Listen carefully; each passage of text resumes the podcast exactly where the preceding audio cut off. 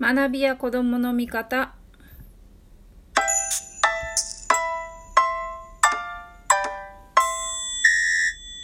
えっ、ー、と、先ほどの方、収録が途中で、途中になってしまったので、えっ、ー、と、その続きということで、あの、その2を収録させてもらおうかと思います。えっ、ー、と、まあ、勉強の方法についてはもう説明したので、そこはもう省きますが、えっ、と、お家の方、まあ、保護者の方のその不安とか本人の困ってないっていう態度についてのことをちょっと話そうかなと思います。本人が困ってないっていうのはとてもあと前向きないいことだと思います私は。で実際はあと算数をやるときは嫌でしょうし 嫌がるんでしょうし漢字の書き取りなんかの時には今嫌がって嫌がって本当しょうがないんでしょうけど親御さんとしてもねやらせるのがすごく大変ってこともあると思いますがあの本人はそれでも困ってないっていうのはうん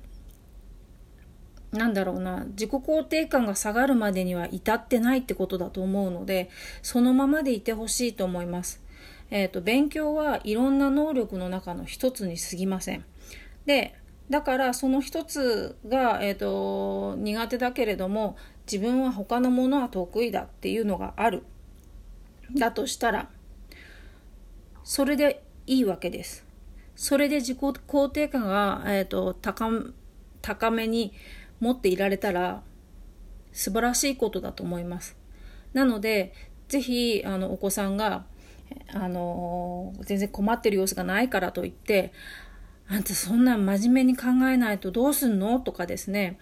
あのできないのにそんなヘラヘラ笑ってとかっていうふうに、えーと、その困ってない態度をちょっと諌めるみたいなことは、えーとせっかくなのであの控えてあげてほしいなと思いますね。ででもとはいえですよ周りから見ている 親とか大人はあの将来のことっていうのをどうしても考えますからこれから先これで、えーと、4年生になって5年生になってやっていけるのかしらっていうのがあると思います。でやっていけるのかしら問題について言うとですねあの私たちも経験あると思うんですけど例えば小学生の時に必死になってもうわからないよって思いながらやっていた問題中学生になってからやってみたらあれ？簡単になってる？みたいなことってあると思います。で人間ってうわ今苦しいっていう時が成長してる時なんですね。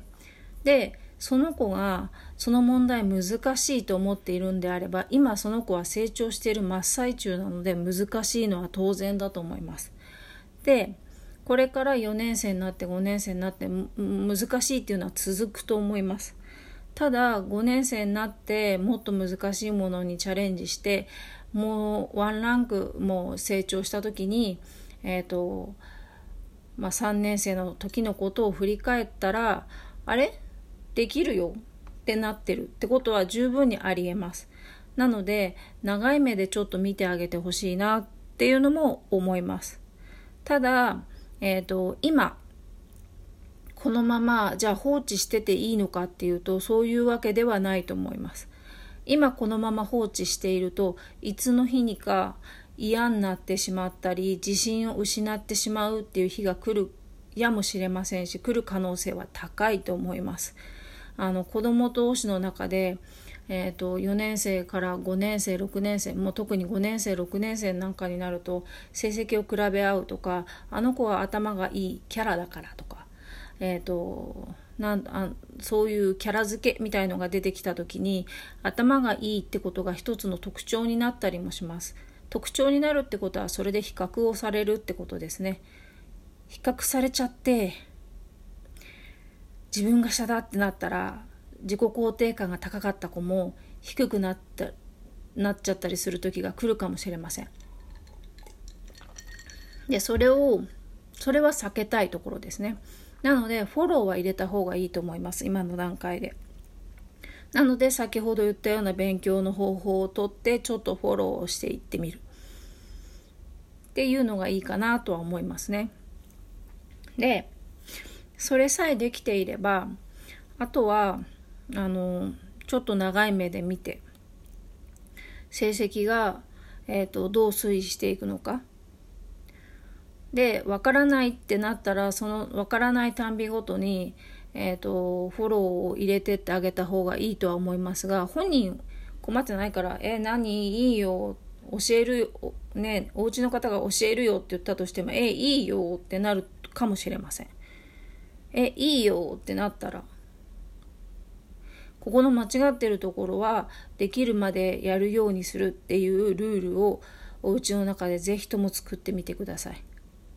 そしたらその子はえっ、ー、とまあ、できるようになるまで質問は OK 答えを見るのはなしっていうルールです。だったらば、えーと、できるようになるために、えーと、お家の方に質問をしたり、まあ、兄弟がいたら兄弟に質問をしたりお友達に質問をしたりっていうふうにするかもしれません。ね、友達とは遊ぶことが優先だから家でってことであればお家の方に聞くことが多くなると思います。その時には是非とも答えてあげてください。ですね。なんかその不安っていうのはすごくよくわかるんですけどお子さんがね今苦手なところがあってこのままで本当にいいのかなっていう。でもあのここの今のわからないっていうのをちゃんとお家の方が放っておかないってことが大切だと思うのでそれで声をかけるそれだけでも本当にあのその子にとっては大きな救いになると思いますただあのやらなきゃダメよとか一緒にやらなきゃダメよとか勉強の勉強しなきゃダメよっていうのはちょっと言い方としてはきついかなと思うのでルールとしてはルールは守りましょうということでルールとして決めてしまうというのが一つの方法だと思います。なので、えーと、宿題は帰ってきたらまず最初にやる。まあ、ゲームの前にやるとかですね。で、え、ー、と、間違った問題はできるようになるまでやる。で、わからなければ質問をする。答えを見るのはなし。っていう結構分かりやすいルールだと思いますからそれを決めておく。でえっ、ー、と途中で必ず例えば10分経ったら10分経った段階で10分経ったけど進み具合はどうって声をかけます。でつまずいてたらこれは分からないの？それとも後でやるの？って聞いて、わからないって言ったら、どうする？一緒にやってみる？って聞きます。で、一緒にやるよ？じゃなくて、一緒にやってみるかどうかを本人に聞いてみるといいと思います。聞く形にしてみる。一緒にやってみるわからないんだったら、えっ、ー、と、一緒にやってみよう。